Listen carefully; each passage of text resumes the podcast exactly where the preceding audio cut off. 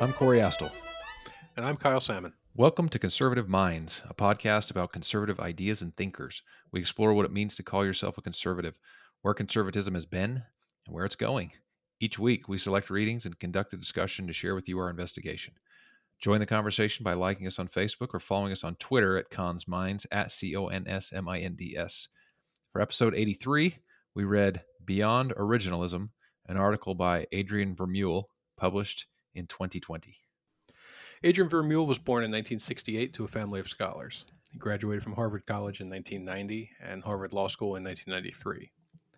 Following a clerkship with Antonin Scalia, Vermeule became a professor of law at the University of Chicago in 1998, and then professor at Harvard in 2006, where he remains today.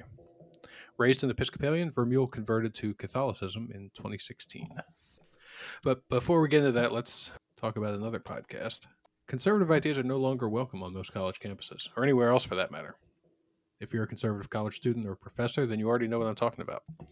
If you're hungry for great conservative ideas, look no further. Check out Conservative Conversations with ISI podcast today. Presented by the Intercollegiate Studies Institute, this podcast is a series of in depth conversations with leading thinkers, the most important issues facing conservatism. Join Johnny Burtka and James Davenport and dig into the world of conservative ideas with thinkers like William F. Buckley Jr., Richard Weaver, Yuval Levin, Ross Douthat, and more. To listen, go to isi.org slash podcasts or any of your favorite podcast platforms.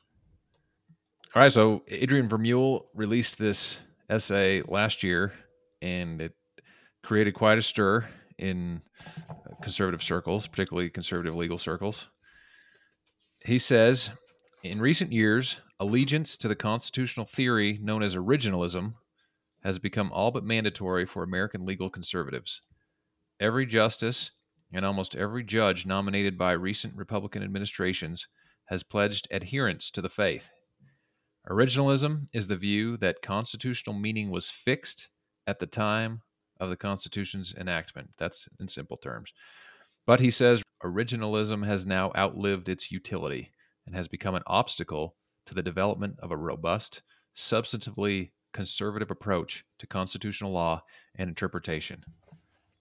He says such an approach, what he calls common good constitutionalism, that's what we're going to learn about today, should be based on the principles that government helps direct persons, associations, and society generally toward the common good, and that strong rule in the interest of attaining the common good is entirely legitimate. So we have this constitutional jurisprudence that we sort of refer to as originalism.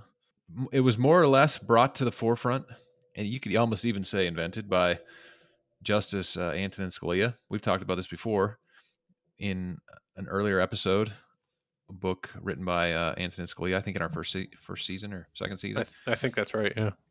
So go back and listen to that a little more if you want to learn a little bit more about originalism. But the idea is basically that there there was an original meaning to the words written in the Constitution that was more or less fixed at the time, and the idea really more or less behind it is being a conservative means, as as Kyle said many times, like do this but not so, not too much. And what originalism kind of served uh, the purpose of sort of creating a, a static constitution, or at least putting a, a fence line around it, make cre- creating some limitations.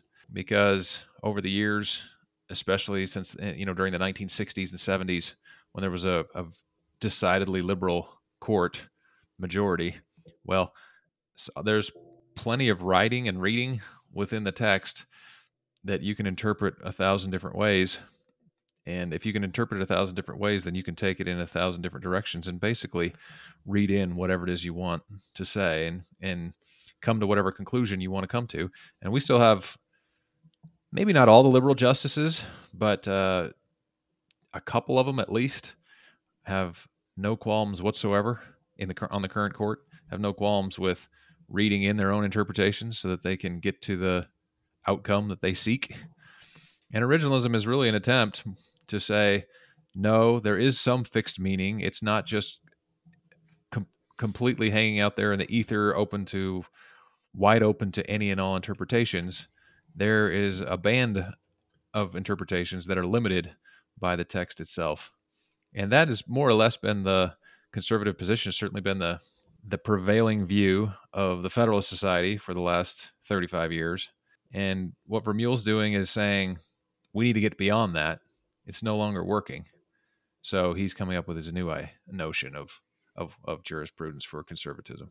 Yeah, it, it's a little uh, surprising, even still, to read this. And I remember there was a it was quite a tumult when it came out last year.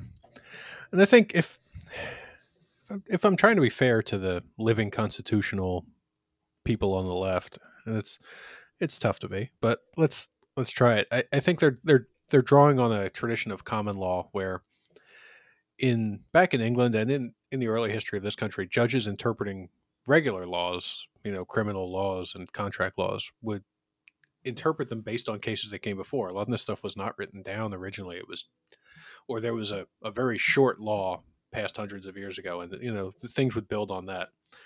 And that's and that's how a lot. I mean, in some states that's still the case. I know in, in Pennsylvania we codified all our law years ago, but there's still that sort of idea of, of, of common law, case law.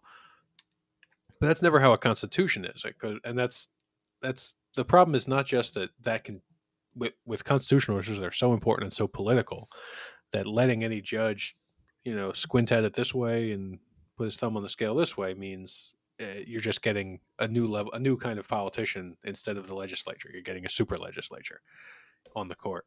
But it also detracts from the uh, consent of the governed really mm-hmm. because what what people agreed to when this constitution was passed and when various amendments to it were passed were the were the words as they understood them at the time you know i mean wor- words do change their meanings but i mean if you saw a law from 1900 that regulated how many hours a week a computer could work you would know that in 1900 a computer meant a person who adds up figures now if, that, if if somebody said you've got to turn off your machine at five o'clock today because of this law I, I think everyone would say that's ridiculous because that law was ri- the understanding of that law by everyone when it came out. Look it up in the dictionary, whatever, was that th- these words meant certain things. That's not intent, that's understood meaning. And there was some early debates in originalism about which is more important. But intent's unknown, but public meaning, the public understanding of words is there are always edge cases where things are ambiguous, but generally you can understand what that means because people wrote about it and talked about it at the time. And especially later in the years when dictionaries were available. They mm. typically described things that people understood. So this was this is a value neutral interpretation point, and I think a lot of original originalist scholars will will tell you sometimes it makes for a result that pleases the left. But if that's what the text is, and that's what we agreed to be governed by, then what we have to say to ourselves in such a case is the same thing as we say to them. We don't like it, amend the Constitution mm-hmm. or change the legislation, whatever it is that we're arguing about. If if the ruling comes against us by a fair system of of interpretation that is based on the, the obvious and ordinary meaning of words, well, what can you say? You don't like the law, that's fine. There's a lot of laws I think we could we could have a whole podcast about laws we don't like. There's plenty of them. But that's not that's not how we're governed. We're not governed by the idea of passing. You know, we we pass a law in the legislature. The executive signs it and enforces it, and then you don't get to cry to the courts. I don't like it though. It's bad. You know, that's yeah. Unless it contradicts some other higher law, and that's that has served conservatism well because I think it's in the in the liberal tradition. It's an honest, neutral interpretation theory. It's not about who wins. It's about what's right. You know, I mean, I think the most obvious argument for originalism is because that's the way we read every other written piece of work. Right. You right. know, you read a recipe from from you know 1800 and it talks about how many pounds of something go into it. Well, the British changed what a pound is at some point between now and then. So you'd know that and you'd interpret it by that. You wouldn't say, "Well, a pound is this now," and then your your cake is all messed up. You know, you, you read it the way the way it is obviously meant to be read, and that there's no other way to read words except when it comes to constitutionalism, then you get this other school of thought. That's what's so weird about Vermeule hopping on this train is because he's and he, you know, he pretty self consciously says so that this is a, you know, he says the system has outlived its utility. Yeah.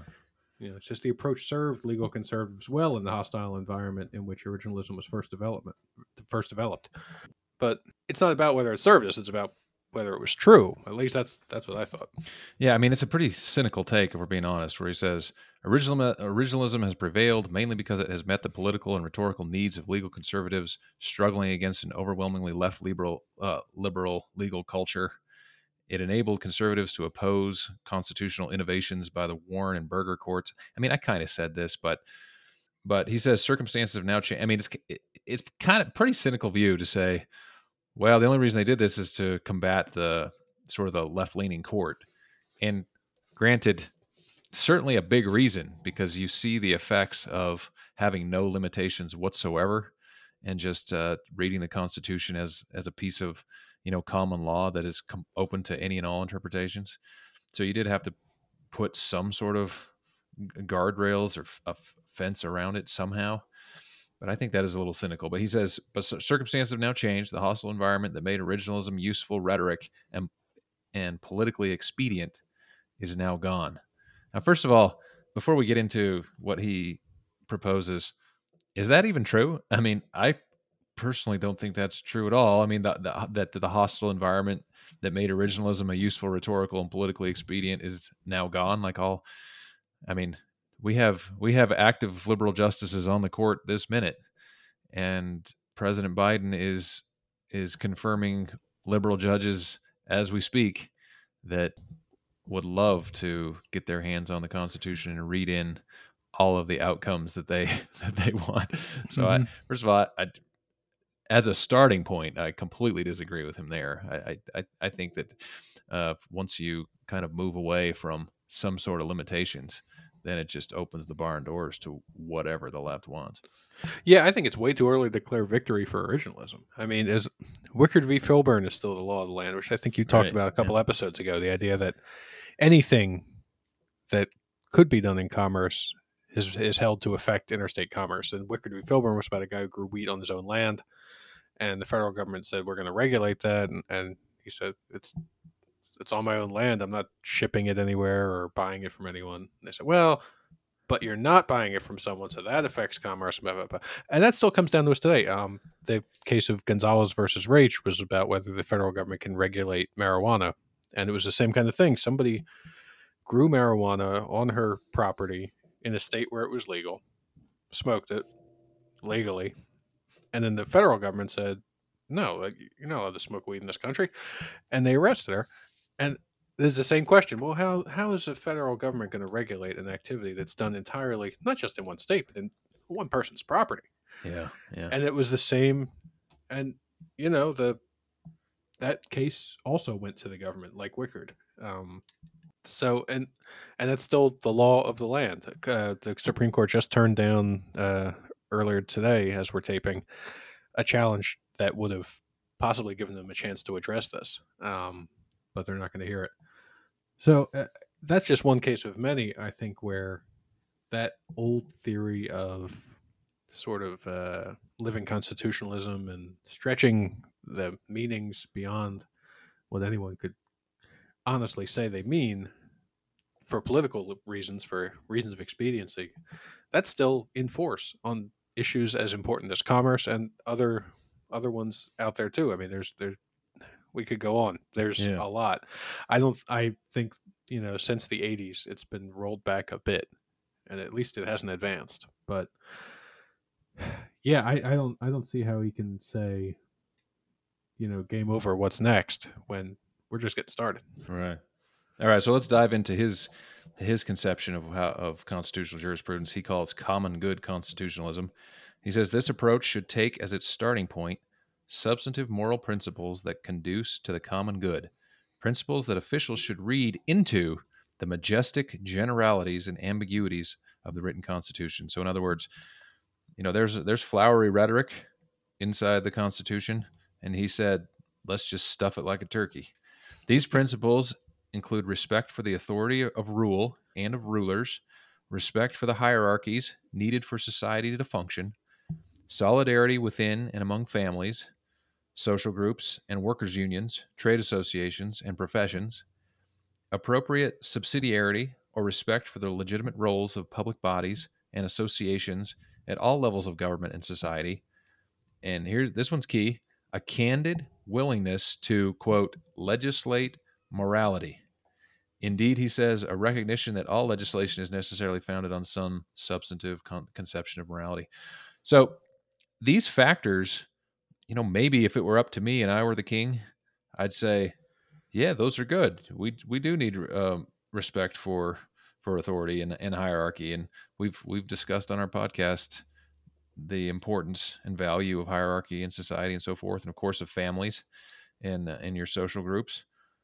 But mm-hmm. what he's saying is what we need is a court that's willing to read in its own morality of the world.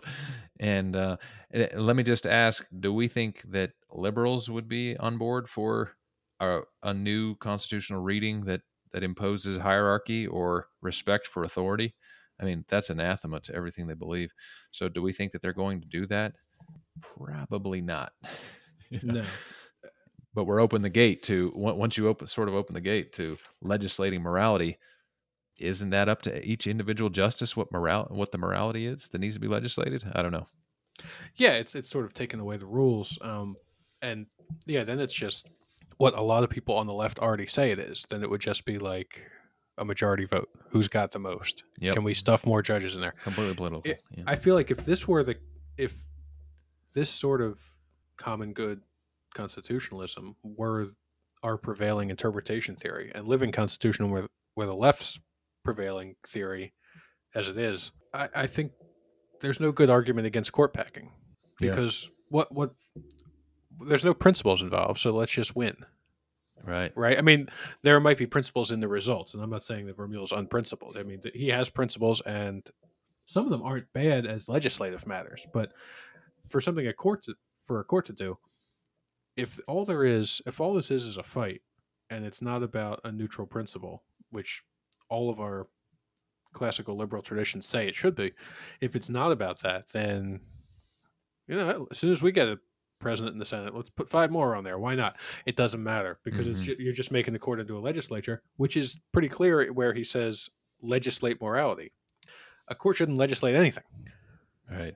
and that I mean right. that, that that jumps out at you because I think sometimes a legislature should legislate morality. Most criminal laws have morality in them at some point. You know, I mean, why why shouldn't we steal? You know, I mean, it's that's a moral question. You can't really reduce that outside morality. It's because it's because it's wrong. You don't take other people's stuff. You know that's and every country has a law against it. There's there's a reason for that. It's part of basic human morality in every religion, and we legislate that, and that's okay. Uh, it's good even, and there are other other moral moral issues. I mean, so many of our federal welfare policies encourage immorality, you know, and encourage the breakdown of the family. Give you more money if the, if the dad's not around, that sort of thing. That's that destroyed a lot of communities and is still doing it. So that so they're legislating a different morality, an immorality from that side. So I, I don't think it would be wrong for us to turn against that and say we should give the opposite incentives. That that might be okay. But for a court to say it, I'd I'd say, well, now wait a minute, that's that's not really your purview, is it? Right. Yeah. So he's uh, he uses the example of what we need is principles of objective natural morality. And you and I have talked about natural law before and so forth. But if you had 20 people, could could you agree on what ob- objective natural morality is? Yeah, you you you could for a handful of things like don't kill, don't mm-hmm. steal, mm-hmm. as you said. Uh, could you decide on whether or not it's moral to, you know, tell a white lie or to be gay or i mean uh, yeah. a hundred different things where objective natural morality is a little bit elusive to say the least if, if you're talking about different groups of people. So he says common goods cons- constitutionalism's main aim is to ensure that the ruler has the power needed to rule well. The central aim of the constitutional order is to promote good rule not to protect liberty now this is a shot across the bow to Randy Barnett and uh, libertarians and those who who believe in um, expanding civil rights and, or potentially even reading in a, a, an expansive uh, Bill of Rights and so forth. We took up one of Randy Barnett's books uh, in probably also in season two or something. So um, Mhm. go check that out. But he says uh, that's protecting rights is not an end in itself. Constraints on power are good only derivatively insofar as they contribute to the common good. So f- f- definitely for Mule, the common good in common good constitutionalism is that the ruler has the power needed to rule well. And of course, you're like, well, what does that mean? Unlike legal liberalism, common good constitutionalism, he says, does not suffer from a horror of political domination hierarchy because it sees that the law is parental, a wise teacher, and an inculcator of good habits. And this next part that he says is a little. I mean, if I, it, it's hard for me to not read it and just feel like it's parody, but um, but I but I know he's much smarter than me, so so obviously I'm missing something. But subjects will come to thank the ruler, whose legal strictures, possibly experienced at first as coercive, encourage subjects to form more authentic desires for the individual and common good, better habits and beliefs that better track and promote communal well-being. I mean, so uh, this reads a lot to me like Plato's philosopher king. So we, what we need is philosopher kings on the court to be a parental wise teacher and inculcate good habits in in the the, the citizenry and it may it may feel coercive at first but the subjects will come to thank the ruler Yeah, that's uh that's sort of uh Ned Flanders conservatism. I, I don't I don't think it's in, in line with the American character. I mean, we're we're the last we're the last people in the world who will thank you for ruling us with a, an, an iron rod. that's right You know. I mean, I, I saw more people co- willingly give into coercive measures during the corona pandemic than I ever thought I would. But there was still a lot of Americans who, even some measures that were pretty good, they weren't against, and let alone the ones that went too far. well frankly we still have half the country that still has not received a vaccine so Yeah, you know i mean yeah, right.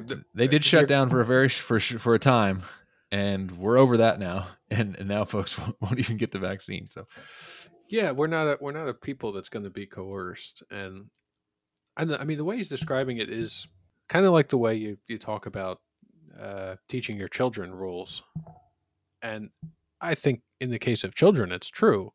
You know, they do need those strictures. They do need the models of good behavior. They do need to learn how to be better people, and when they grow up right, they will thank their parents for sometimes being strict. But the the governed here are are not children. They're they're men and women. And you know, as a republic we're not supposed to think of our fellow citizens as ignorant children in need of guidance. And i don't mean that the law can never guide behavior but for the most part the people guide the law.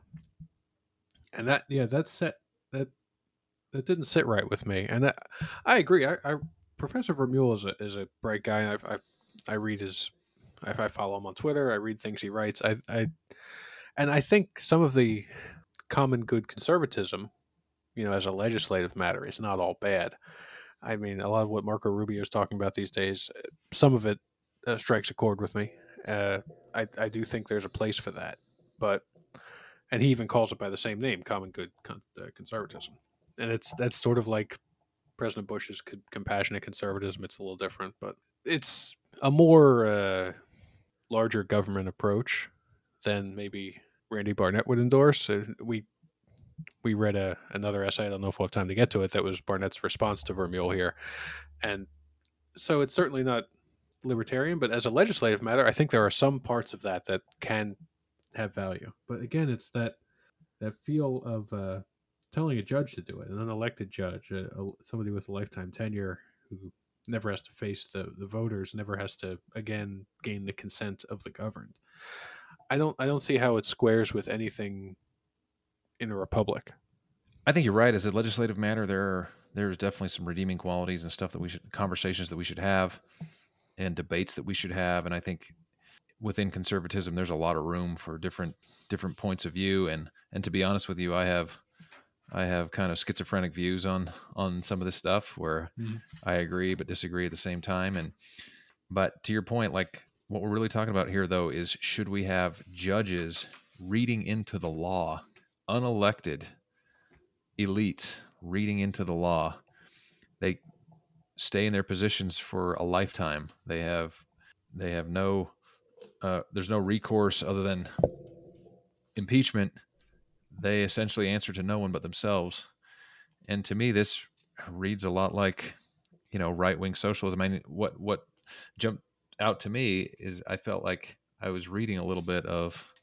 I mean, they're kind of it's kind of the the some whisperings of Hayek here, you know, sort of saying like when it comes to socialism, it's and and central planning and and authoritarianism, I mean, whether it comes from the right or the left, it's bad either way. and mm-hmm. and I feel like there's a lot of this that's happening here. You know, he says he asked the right question that was on my mind. How, if at all, are these principles to be grounded in the constitutional text and in conventional legal sources? This goes back to the very beginning of this podcast. We said the idea behind originalism is really to have some limitations on what how how the text can be interpreted so that you can't take it in some crazy direction that's really that removed from the the language, the, the actual text. But his answer, he asked the question, it's a good one. The answer for him, he says that we're going to find it in the sweeping generalities and famous ambiguities of our Constitution. That uh, the Constitution affords ample space for substantive moral readings. I mean, it just reminds you of the, I guess, the Casey decision. Was it the yeah. Casey decision? the Casey decision, where the justices, the majority found a right of privacy within the penumbras of the text. What's a penumbra? Well, we all have to look that up, but it's penumbra is essentially like a little shadow. mm-hmm. It's it's within the crevices, like a a, uh, a, a, uh, a shadow covering like a crevice crevice of the text. That's where they found a right to privacy. Now we can debate whether Americans should have a right to privacy or so forth, but it does not say the word privacy in the Constitution. They they found it in the penumbras, and I think in the shadows. And here, what we have Vermeule going a step even further than that. He's not even saying let's try to find it in the shadows. He's just saying, you know, the text is so broad and wide open. Let's just rip a hole in it and and stuff it like a turkey full of whatever it is that we we believe is the common good. I mean, am I reading that wrong? No, I think you're right. And he, he, he, um, I mean, he says explicitly libertarian conceptions of property rights and economic rights will also have to go. Yeah. Insofar as they bar the state from enforcing duties of community and solidarity in the use and distribution of resources. So, I mean, he, he likes a lot of the things we like. He likes community, right? He likes, he likes church. He likes family. And I like those things too. He talks even about other intermediary institutions, unions, guilds, crafts, cities, localities, other solidaristic associations will benefit from the presumptive favor of the law, as will the traditional family. I like that. Sure. But that's that's not the law we have. And and wishing won't make it so. Uh, this is um a lot of a lot of uh sort of the new right who talks differently about corporations and and morality these days gets accused of being integralist, which is sort of this idea that, well, I mean, I've looked up a lot of definitions of it. It's hard to nail down, but uh, Catholic integralism holds that there are two powers that rule humanity. This is uh, from an article by Joe Carter, not the Toronto Blue Jays Joe Carter, but a different one who uh, says there are two powers that rule humanity a temporal power, represented by the state, and the spiritual power, represented by the Catholic Church. Integralists believe that since man's temporal end is subordinated to his eternal end, the temporal power must be subordinated to the spiritual power. This is a theocracy, you know, mm-hmm. for the most part. Is liberty the end of man? You know, is, is that the final end we're going for in, in life? I don't think so. And we've had this discussion a lot of times, especially in uh, Frank Meyer's uh, fusionism writing from back in the, the 60s. But it is the end of the Constitution. It's to protect liberty. Um, that's that's what it does, and that liberty gives us the freedom to pursue morality as we see it. So I, I think the way Mayer put it in the one book we read a few episodes ago was that as a moral matter, the end is virtue, but as in a, as a legal matter, the end is liberty. Those two really can't meet. Part of what makes me question Catholic integralism in the United States of America is Catholics are a minority in this country. So I, I don't know why any Catholic scholar, as much as he loves his religion, thinks that it would be the one to run things here when most of the people do not subscribe to it. That it's a it's a very weird I could understand it in Italy, you know, and it was kind of the case in Ireland until the 80s that this that church teachings were very heavily influential on the government because that was a, a very Catholic country. And there are other places too. I mean, France before the revolution, but you know, you don't find many examples in in modern life. And those that you do find are all actually Catholic countries, unlike, unlike this one. So it, it's a it's a weird. I mean, why you could pick any sect and and say, well, uh, their principles should prevail. Uh, but this is, I mean, this is the nature of pluralism, right? We we each have our ideas of where we're supposed to be going, but we don't impose them on other people. And that's become so much a part of the American character. It's hard to see an America that doesn't believe that. Yeah. We, we so we had a similar conversation uh, a year or two ago when we had an episode on Sohrab Ahmari and uh, against David Frenchism. So they had mm-hmm. essays back and forth to each other. And I'll be the first to admit that at that time, a lot of all that conversation was completely new to me. So, so maybe it isn't the most sophisticated podcast we've ever done, but I don't think my views have really changed, even though I have a better sense for this movement because it is gaining steam. I mean, Catholic uh, integralism among Catholics is really starting to pick up steam. It feels like to me. Yeah, maybe online. I don't know. I don't feel like I've never met anybody in real life who says it. Yeah, that that that could be, but uh, you know, yeah, like first things is a is a good example. And you, are well, probably yeah. right, and uh, you're, I mean, you're probably right. But still, among uh, s- some quarters of uh, Catholic elites, for sure, uh, it's it's a it seems like a pretty live conversation.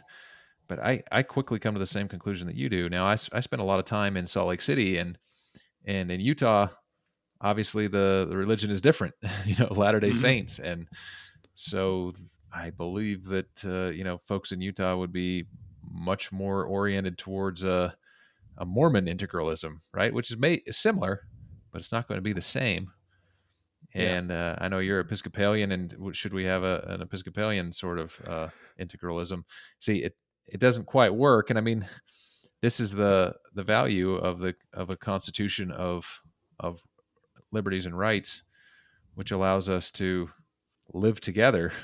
And uh, because nobody is a majority, really, um, I mean, in the past there there have been different majorities, either nationwide or more uh, more relevant would be uh, you know statewide and so forth.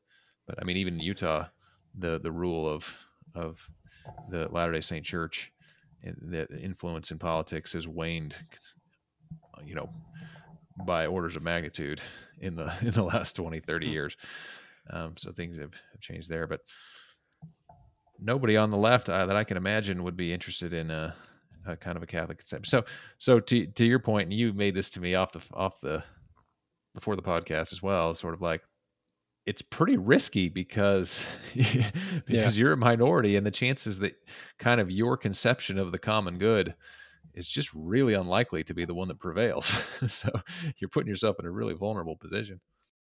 Yeah, when you when you're making the court into a legislature, an unelected one, but still one that has to get there to begin with, who's going to put people on that court who believe well they're pretty far out views?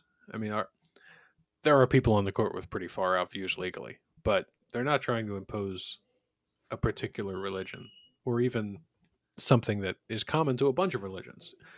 It's, I mean, it's it's just hard to imagine, and it I think it's like I said, it's at odds with the American character to be told what's right and what's wrong in it as a moral matter by whether it be a president, a, a governor, or especially a, a judge.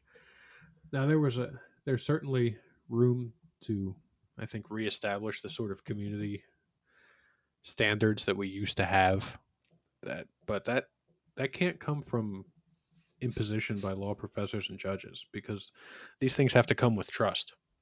I think when you and we've talked so often about the decline of institutions, and the, and the the problem is those institutions could impose standards on their people, and the, you know the people the people they serve, the people who were members of them, the people in the community, because those institutions were made of locally respected people, and they were respected because they did things that were important in the community.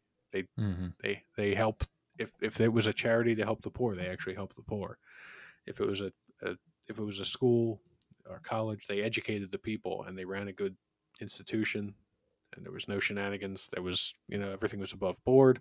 And if it wasn't, then that institution would lose respect. And there were always people who did that even in the old days. I mean, it wasn't like nobody was crooked back then, but now with with so many things being nationalized and, and centralized in Washington, we don't have that we don't have the room for those small institutions to grow and gain that respect. So who's going to impose morality? Uh, the Supreme Court? I don't think so. I mean, I think Yeah. th- the court is still the most respected branch of government, but it's still not that respected.